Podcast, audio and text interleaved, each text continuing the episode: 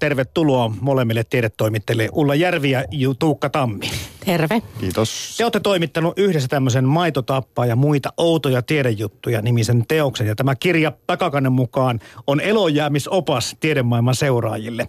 Tässä kirjassa käytte läpi äh, aika värikästä tiedeuutisointia, mitä tulee tänä päivänä oikeastaan lähes jokaista mediasta ulos. Mukana on siis epätäsmällisyyksiä, outouksia, hauskuuksiakin, mutta myös ihan perättömiä väitteitä. Ö, eka kysymys oikeastaan teille molemmille. Koskeeko tämä ongelma vain tiedeuutisointia? Tämmöinen heräs mulla heti ensimmäisellä sivulla kysymys. Eihän se koske. Kyllä se koskee, koskee kaikkea uutisointia, se koskee kaikkea puhetta. Siis varmaan ihmiset on evoluutiossa kehittyneet niin, että, että ne, joilla on parhaat tarinat, niin ne pääsee jatkamaan sukua ja lisääntymään. Eli kyllähän hyvät jutut vetoaa aina. Niin semmoinen perinnehän meillä on, että eihän sen tarvitse olla tosi, kunhan se on hyvä. Totta. tota, jos ajatellaan tätä tiedeuutisointia erityisesti, niin, niin onko tässä tämmöistä yleistymistä epätäsmällisyyksien osalta havaittavissa? No ehkä tämä osa sitä pulmaa, josta pulmia sitä nähdään, niin kuin nähdään, niin on semmoinen niin yleisempi, joka liittyy ää, niin kuin netin tuloon ja kiireen tuloon uutisointiin. Et samalla lailla kuin muutkin sisällöt, niin ne uutisoidaan todella niin kuin nopeasti, kopioidaan ehkä käännösvirheiden kanssa ulkomaista lähteistä ja näin. Että tämä on sitä, sitä niin kuin journalismissa niin kuin muutenkin yleistä pulmaa. Mutta sitten tota, tieteeseen liittyy tietysti omia, omia täsmällisyys- ja asiavirheongelmia. Ehkä niistä kohta enemmän. Joo, käydäänkin läpi sitä, että, että mistä kaikesta se koostuu, miksi tiedeuutinen sitten voi olla outo tai peräti väärä. Tässä on monta tekijää tässä matkan aikana, mutta, mutta tehdäänkö mitään tutkimuksia tai kyselyjä siitä, minkä verran me kuluttajat ja ihmiset yleensäkään tiedeuutisia seuraamme ja kulutamme ja käytämme? Marraskuussahan ilmestyi taas uusi tiedebarometri. Eli joka kolmas vuosi seurataan aika tarkkaankin sitä, miten suomalaiset seuraa tiedettä ja luotetaanko siihen. Ja on jännä nähdä, että miten nyt just tässä ajassamme, jossa aika paljon tutkijoita on haastettu ja, ja valtion johtoa myöten on vitsailtu kaiken maailman dosenteista ja, ja, ja professoreista, jotka viettää vaan kesälomaa. Professorit muuten kirjoittaa tietokirjoja sinä aikana, kun ne on kesälomalla, kun ei he sitten siltä kopiokoneeltaan ja, ja luennoiltaan ehdi yliopistokurimuksesta sitten muualle. Muita mulla on sitä tekemään. Kyllä meidän ajassa on, on varmaan tämmöistä jotenkin tätä aikaa, jolloin kaikki heitellään ilmaan. Mm. Aikaisemmat tiedebarometrit on kertonut siitä, että suomalaiset todella tykkää tieteestä ja, ja lukee näitä sisältöjä ja kääntäen, vaikka sitä tiedebarometria ei olisikaan, niin kyllähän sen näkee tiedeuutisoinnista, että se on todella iso sisältöalue mm. mediassa, niin sanotussa valtamediassa, isoissa tiedotusvälineissä. Eli se, se, että se on siellä niin kuin lyhyenä, tämmöisenä vähän viihteellisenäkin uutissisältönä, niin kertoo siitä, että joku sitä haluaa lukea ja sitä klikkaillaan. Ja nimenomaan äh, ihan tavalliset uutiset, tavalliset meidän päivittäiset sanomalehdet ja, ja, ja TV ja radiot on niitä kaikkein käytetyimpiä äh, tiedetiedon lähteitä. Eihän me tiedetäkään, että koska tämä olisi nyt jotenkin erityisesti tiedetty, jos me luetaan vaikka, vaikka ruuasta tai, tai me tiedostetaan, että nyt puhutaan lääkkeistä tai avaruudesta, niin ne on kenties tiedettä. Mutta ei sitten, kun puhutaan vaikka lasten kasvatuksesta. Sehän on myös voi olla kasvatustiedettä. Mm. Tota, Markus Otakainen kirjoitti sitä on noin vuosi Tiedetuupin nettisivuilla, että tiede kiinnostaa ihmisiä yhä vähemmän, mutta tieteestä uutisoidaan yhä enemmän. Ö, nyt tämä kuulostaa pikkusen hassulta tämä väite, mutta onko teillä mitään käsitystä, mihin tämä voisi perustua? Jaa, tuommoista väitettä mä en ole kuullutkaan ennen. Varmaan siinä on joku mutta tietysti tuossa tämä uutisointi kuitenkin, että sä niin. olette huomannut saman, kun katsoo tätä ja maitotappaa ja muita outoja tiedejuttuja, näkee kuinka laajalla niin kuin koko mediakenttä julkaisee koko ajan ja voisi sanoa kiihtyvässä määrin tiedeuutisia. Se on jännä homma, että tämä kuitenkin, vaikka jo moni media on heikolla jäillä tämän homman kanssa, niin me olemme kiinnostuneita tästä myöskin julkaisemaan. Ja erityisesti tietyistä aihepiireistä – ei, ei välttämättä niin kuin tieteestä kokonai, kokonaisuutena tai niin kuin tieteestä niin kuin, ä, ajattelutapana, vaan tiede tuottaa paljon tämmöistä ä, tietomurusta, josta saa sitten hyviä otsikoita, sekä hyviä että huonoja otsikoita, mutta mm. kiinnostavia otsikoita. Jos puhutaan tästä kuluttajan asemasta meistä tavallista ihmisistä, niin tota, mitäs me odotamme tiedeuutisilta? Onko se, onko se jotenkin semmoinen homma, että, että totta kai voidaan puhua kohta tiedeuutiksen tarkoituksen muuttumisesta vuosien saatossa vaikka lisää, mutta se, että mitä ihmiset niin kuin sissimissään ajat, mahtavat ajatella siitä, kun ö, ahmivat kenties. Sitten olipa sitten vaikka tätä ravinto- ja ruokatietoutta, mitä tulee aika paljon joka tuutista ulos. Tosi osa niistä on todellakin väittämiä ja mielipiteitä eikä tiedettä, mutta me pidämme näistä, me, me haluamme ja hamuamme näitä, mutta miksi? Uutisten seuraaminen on yhteisöllinen juttu.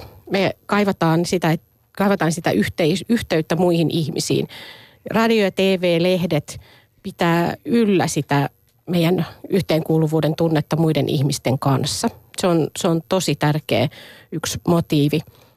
Sitten miksi me tykätään tiedeuutisista, joissa, joissa pelotellaan – niin kuulin aika vasta ikään tähän vasta uuden selityksen. Taas mennään evoluutioon, eli, eli ihmis, ihmiskunnan historiassa on ollut aina enemmän hyötyä siitä, että, että kuullaan, saadaan tietää, jos jotain odottamatonta on tapahtunut.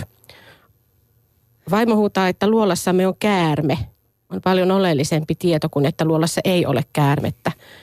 Nykyaikana voi sanoa, että kahvinkeitin ei toimi, jolloin meidän aamu menee kokonaan uusiksi. Pitää ryhtyä tekemään hätäisesti jotakin ihan muuta. Eli semmoinen niin kuin tieto siitä, että, että joudutaan rikkomaan rutiineja, herättää meidän aistit. Hirmumyrsky on tulossa. No ei se sitten ehkä ollutkaan hirmumyrsky, mutta olisi jännää, jos olisi. Sääuutisethan on muuttuneet tosi vaarallisiksi ja ne on tosi suosittuja. Niitä on joka paikassa. Sillä iltapäivälehdetkin perustelee, että ne saa myyntiä aina paremmin, kun siellä on joku kauhea sääilmiö tulossa.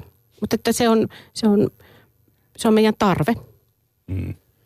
Ja tietysti niin kuin niille tiedesisällöille, mitä me nähdään uutismediassa varsinkin, niille niin liittyy se uutisluonne, että joku käänteen tekevyys. Että usein se on tämä niin kuin, ää, kamala asia tai pelottava asia, mutta se voi olla myöskin tämmöinen pelastava juttu. Esimerkiksi eläinkokeissa havaittu joku pieni toivo vaikka syöpähoitojen mm-hmm. suhteen, niin sehän on heti uutisoitu niin, että nyt, nyt, nyt se on jo käytössä ja kohta syöpää ei enää ole, mutta tässä mennään sitten aina helposti vähän överiksi. Niin, tämä tiedottaminen ja faktojen kertominen on varmasti tiedeuutisille aika tärkeä elementti ollut. Miten sitten vielä, jos mietitään sitä, miten me käytämme tätä hommaa, miten me käytämme, miten me luemme ja mitä me ajattelemme tiedeuutisista. Se epätäsmällisyys, mikä tiedepiireissä havaitaan, voi olla, voi olla suurikin sillä voi olla suurtakin merkitystä sen uutisen niin kuin sisällölle ja faktalle.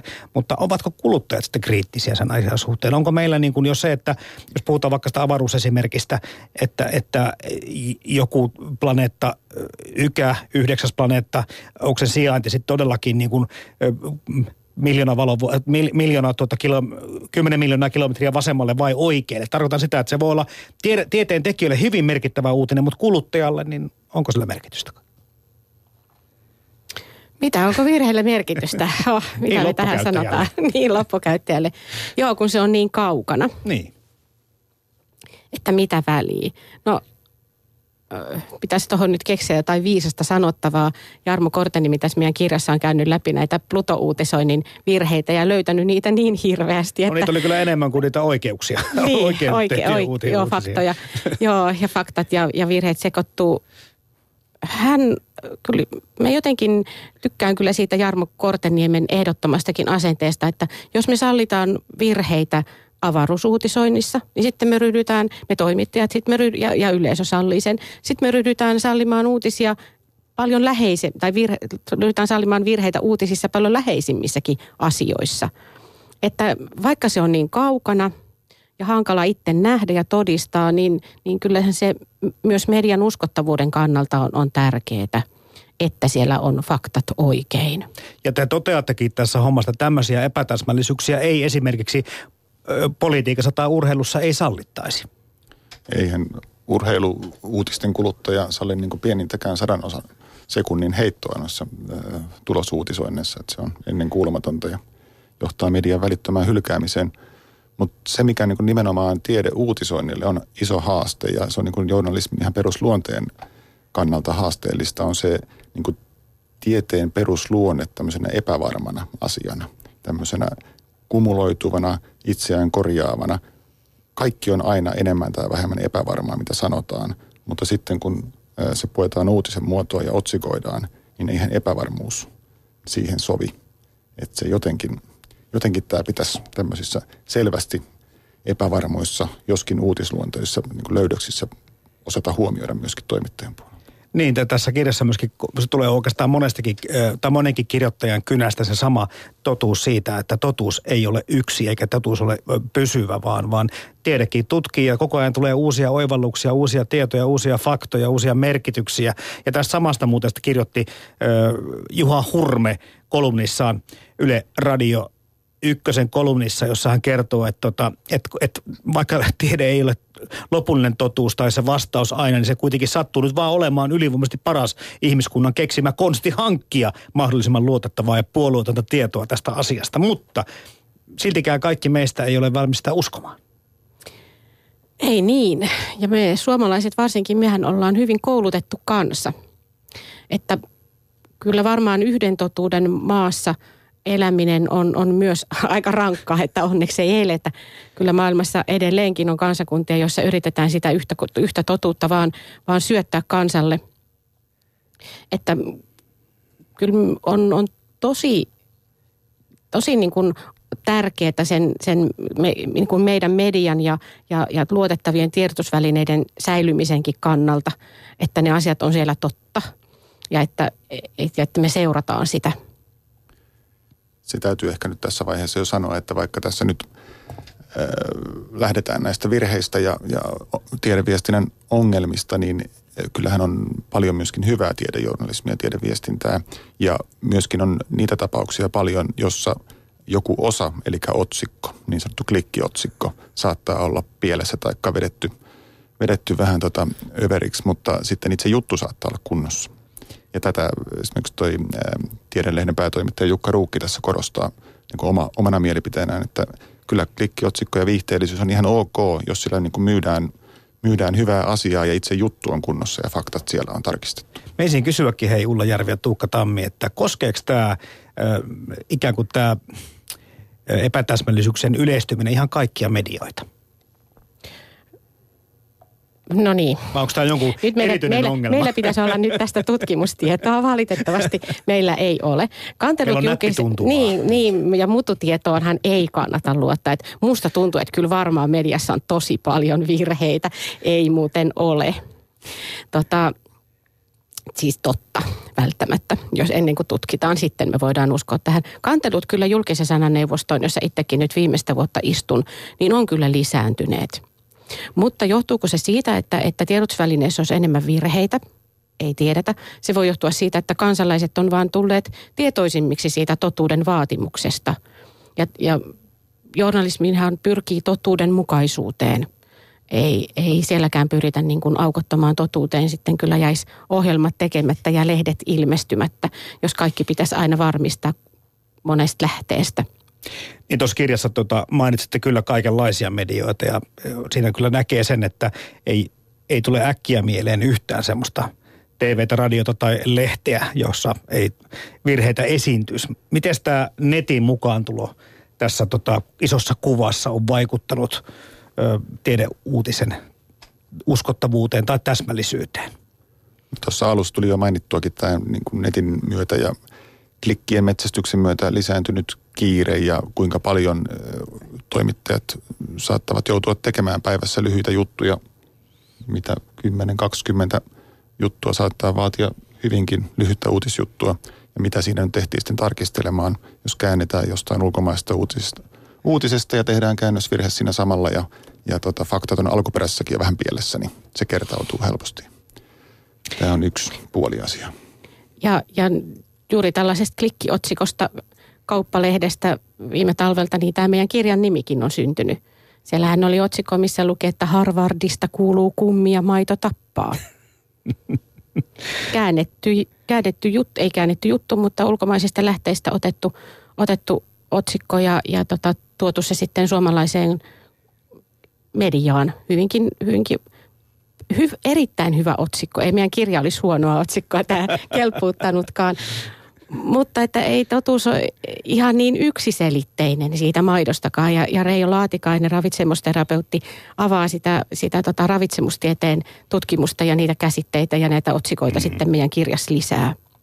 Niin tämmöiset ö, perinteiset vaikka sanomalehtien ö, de, deadlineit siitä, kun lehti vaikka kerran päivässä ilmestyy, niin jollain tavalla ehkä helpottivat tilannetta, kun nyt meidän pitää ikään kuin suoltaa tuonne nettiin kaikkien medioiden koko ajasta uutista, kuten tuossa Tuukko ja vinkkasitkin, niin tämä on kai kuitenkin sitten se, tämä koko ajan niin kuin ikään kuin ajan hermolla oleminen tai, tai koko ajan uusiutuminen, uuden materiaalin tuottaminen vähän niin kuin elinehtona monessa mediassa ja se sitten kyllä kumuloituu helposti.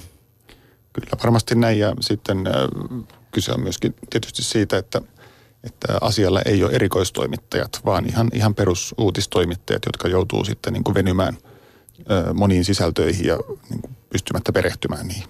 Mm.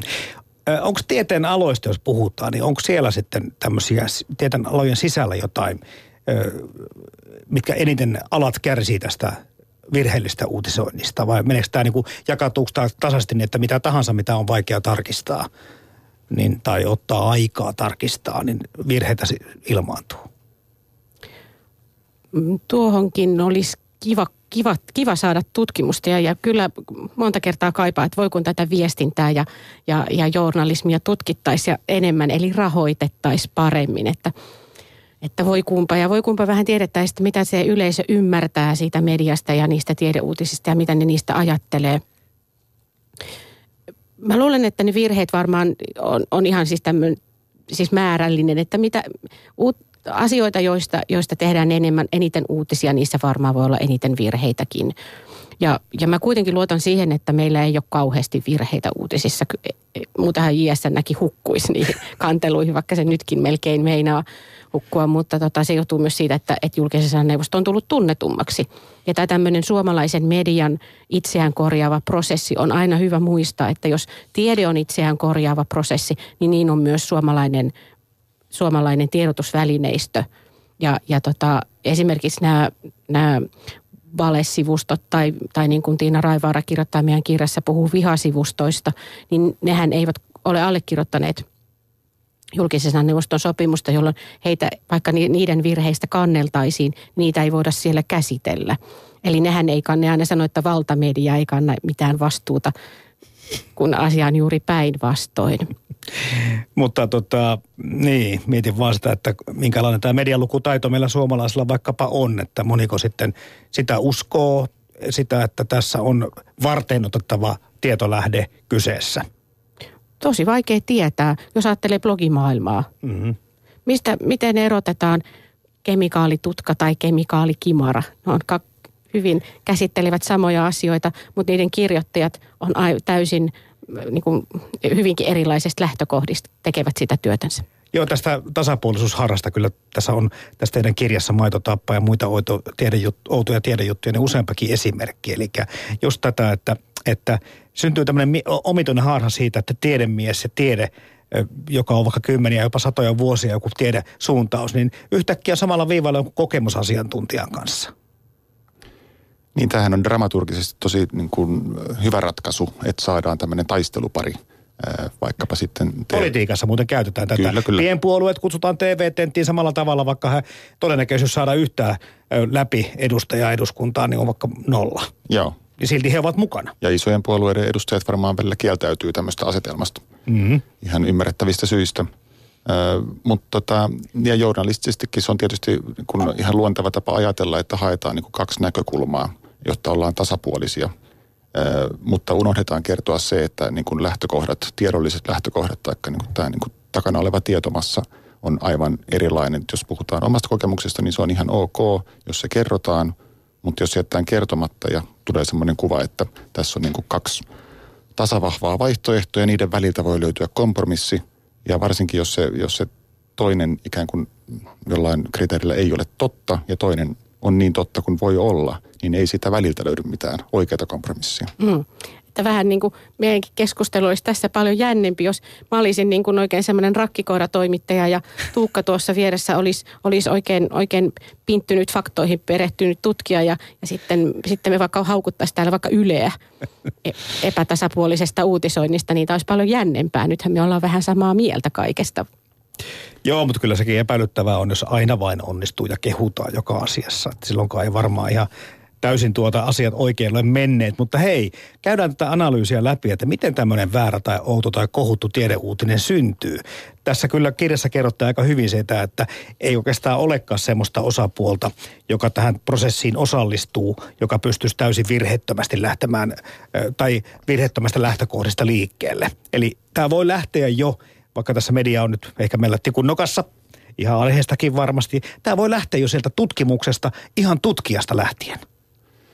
Joo, tämä menee helposti tosiaan toimittajaparkojen parjaamiseksi, mutta ainahan syyttävä sormi ei, niin kuin, se on väärä osoite sille, että me ollaan tuossa vähän kehitelty tuommoista ketjua, mikä saattaa niin kuin ihan kokonaisuudessakin toteutua, mutta vähintäänkin joku lenkki on pettänyt silloin, kun tiedeuutinen on lähtenyt pieleen tai väärille raiteille. Tutkija nykyisessä niin julkaisupaineessa ja rahoituspaineissaan tietysti niin kuin haluaa – tutkimukselleen näkyvyyttä ja aina yksittäiset tutkimukset ei tuota kovin niin kuin jännittäviä tai käänteen tekeviä tuloksia, jolloin saattaa jossain kohtaa, kun puhutaan vaikka laitoksen, tutkimuslaitoksen tiedottajalle, niin tulla halu vähän liiotella, että sen oman löydöksen merkitystä ja sitten siinä ketjun toisessa vaiheessa tiedottaja mielellään tämmöiseen tarttuu ja, ja alkaa kehitellä siitä niin kuin kärkeä sillä tiedotteelleen tai otsikkoa. Ja sitten kun sellainen mehevä kärki siihen saadaan, niin sitten se toimittaja on siellä avosylin ottamassa se vastaan ja ehkä vielä hioista vielä kärkevämmäksi. Ja siinä vaiheessa saattaa olla se alkuperäinen tutkimustulos jo kadonnut siitä ja ollaan jossain uudella tasolla. Jos mä meidän puolesta, vaikka Silja ja muun puolesta vastaan, niin totta kai semmoinen hyvin laadittu ö, ja hyvällä otsikolla laadittu tiedote jostakin tieteen tuloksesta, niin se on kyllä kieltämättä helppo paikka tarttua siihen ja siihen kiitollisena tarttuu, koska aika paljon meillä tätä tekemistä on. Että jos pitäisi kaikki aiheet keksiä alusta lähtien ja lähteä tarkastelemaan, niin se menisi sen tutkivan journalismin puolelle. Ja valitettavasti tämä tämmöinen niin kuin normaali radio, mitä tässä tehdään, niin tämä ei sitä mahdollisuutta anna. Tutkivan journalismin tasosta on puhuttu. Meillä oli tässä MOTn tuottaja Renny Jokelin vierana 20 vuotta heillä takanaan ansiokasta työtä ja toivottavasti saavat jatkaa. Mutta olette sitten huolestunut myöskin, myöskin tästä puolesta, että, että miten nämä resurssit tulevaisuudessa, minkälaisia ne ovat ja, ja miten ne kohdennetaan? Huolissaan oleminen päättyy usein otsikoihin, että sitten haastateltavan raivoissaan. Jos tota, voisi niinku ihan, ihan toimittajajärjestön työntekijänä, kun itse työskentelin tiedotoimittajaliitossa ja, ja meidän jäsenkunnan piirissä tämä kirjakin on paljon saanut alkunsa, niin, niin kyllä pitäisi vähän, vähän kyllä nyt katsoa sitä mediataloutta kaiken kaikkiaan. Että, että usein meilläkin käy niin, että, että helposti journalismin tutkimuksessa ruvetaan morkkaamaan sitten toimittajia. Mm-hmm. Ja jos on, vaatimus on tehdä se 13 nettijuttua työvuorossa, niin, niin eihän sitä kyllä millään yksi ihminen pysty joka kohtaa tarkistamaan. Ja ja se toimittajien määrä, joka, joka nyt on mediataloista vähennetty, niin, niin, ja sitten mediajohtajia haastatellaan ja sanotaan, että, että, että laatua vaan kehitetään ja parannetaan. Niin, niin en nyt halua siteerata näitä, näitä viime viikkojen uutisia, mutta jos, jos samalla viikolla, kun taas tulevat nämä syksyn lisäosinkoviikot, samalla viikolla mediatalot jakaa lisäosinkoja omistajilleen ja, ja pistävät toimittajia pihalle, niin kuinka se laatu siitä paranee? Tämä on nyt vaan asia, mistä oikeasti pitäisi, pitäisi myös kustantajien ryhtyä aidosti keskustelemaan toimittajajärjestön kanssa. että me toimittajat otetaan, me ollaan kovinkin uskollisia ja, ja, ja hyviä työntekijöitä sille omalle talollemme ja halutaan ymmärtää ja annetaan hyvää kuvaa ja, ja eikä kerrota näistä vaikeuksista. Ja nehän ei tule missään ilmi. Ei kukaan, me, kukaan lehti julkaisi juttuja, että kuinka vähän heillä on enää toimittajia töissä. Mm. Niin ja tämä kiire ehkä tämmöiset niin resurssiasiat on yksi syy tietenkin vain toimittajilla. Kyllähän me totta kai joudumme tekemään aiheesta niin kuin tuntemattomista aiheista tai vaikeista aiheista myöskin juttuja. Ja aina se ei ole pelkästään sitä, että kiire tai resurssit estävät meitä perehtymästä aiheeseen. Kyllä täällä niin kuin tulee varmasti tältäkin puolta semmoisia perinteisempiä ylilyöntejä. Ollaan välinpitämättömiä tai vähän suurpiirteisiä. Tai tarkoitushakuisia. Niin. Kyllä sitäkin näkee ja kuulee varsinkin itse, kun liikkuu noissa tutkijapiireissä, niin kyllä siellä aika karmeita tarinoita kuulee, miten toimittaja haluaa väen väkisin siltä asiantuntijalta juuri ne kommentit, jotka hän on itse käsikirjoittanut jo valmiiksi siihen juttuunsa. Näin saattaa olla. Olen itsekin tutkijaroolissa ollut tässä tilanteessa, että iltapäivälehden toimittaja haluaa multa äh, kriittisen kommentin johonkin toiseen kommenttiin ja kun mä oon ollut sitä mieltä, että en mä ole eri mieltä, niin sitten kenen voisin soittaa, kuka olisi eri mieltä. niin, sitä lähdetään metsästämään sitä, sitä tuota kritiikkiä sitten muualta. Ö, joo, medialla on totta kai muitakin tarpeita kuin kertoa totuuksia ja tiedottaa. Tämä viihtyminen, mistä me ollaan puhuttu aikaisemminkin. Ja mulla on niin kuin itsellä semmoinen pieni fiilis on siitä, tai vähän väittämäkin jopa siitä, että, että se miksi mä oon vaikka kiinnostunut tähtitieteestä tai avaruudesta tapahtuvissa asioista, avaruuslennoista tai planeettatutkimuksesta, niin, niin mä en tiedä miten paljon se poikkeaa siitä, että mä tykkään myöskin Skifi-kirjoista ja Skifi-elokuvista. Eli mä, se, se on kiva, että ne on oikein ja kiva, että ne on faktaa, mutta mä vähän väitän myöskin, että meillä on myöskin tapana – ehkä ihmisillä viihdyttää itseämme tämmöistä. Myöskin ruokauutisointi, mistä hirveän paljon käydään, tai ravintouutisointi, niin se, sekin on semmoista, että niitä on kiva lukea, jotka saattaa olla hyvinkin omituisia tuloksiltaan. Mm. Ja sitten on kiva kokeilla niitä uusia ruoka-aineita. Totta ja, mm. ja laittaa ruokaa vähän eri tavalla. Ja, ja sehän on meidän älyn ja mielikuvituksen ruokkimista. Et jos ihminen on leikkivä ihminen, niin miksi ihmiset ei leiki myös tiedolla ja faktoilla ja, ja kääntele ja vääntele niitä ja, ja hankisi huvitusta. Että ei, ei missään nimessä pidä ajatella, että journalismin viihteellistyminen olisi jotenkin vaan negatiivinen asia. Mm. Kun lähtee miettimään sitä, mistä tiedeuutisetkin tai tiedeuutisointi on alkanut, niin varmaan sillä kasvatuksella, moraalilla, valistuksella on ollut aika suuri merkitys jossakin vaiheessa. Sitten se on mennyt tämmöiseen tiedottamiseen, faktoihin, ehkä ilmiöiden olevan selittämiseen. Mutta nyt tämmöistä niin kuin vuoropuhelua yhteiskunnan kanssa. Eikö tämä ole kuitenkin myös tämmöinen niin kuin aika merkittävä asia? Puhutaan tietenkin tästä ö, uutisten populisoinnista vaikka. Mm. Kysyit tuossa aiemmin, että minkähän tieteen alan uutisissa on enemmän virheitä kuin toisissa. Ja ei siihen oikein osata sanoa tarkasti tutkimuksen perusteella, mutta sen ehkä uskaltaa sanoa, että varmaan on enemmän niin kuin niissä, joista tehdään paljon tiedejuttuja ikään kuin isossa määrässä on aina enemmän virheitä. Mutta sitten toinen puoli on se, että jotkut tieteenalat vaan on niin vaikeita, että jos siinä sitten perusuutistoimittaja joutuu siitä vääntään uutisen, kuten nyt vaikka tämä avaruus, mm-hmm. niin kyllä siinä on virheen todennäköisyys aika iso. Ja tässä on jo mainittu tämä tiedetoimittaja Jarmo Korteniemen juttu tästä kirjasta, jossa hän on ihan laskenut, kuinka paljon virheitä löytyy avaruusuutisointiin, niin niitähän löytyy, mutta haluan nostaa täältä tämmöisen Maikkarin uutisen tai otsikon, jossa niin sympaattisella tavalla on väistetty virhe.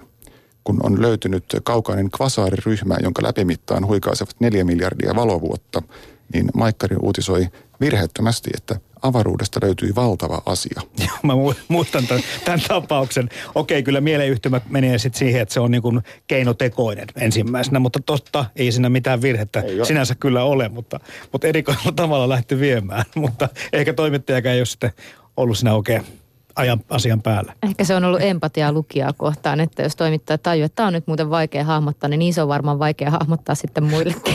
Osin tai ehkä välttämättä auta sitä hahmottamista, jos nimeää asiat vain asioiksi.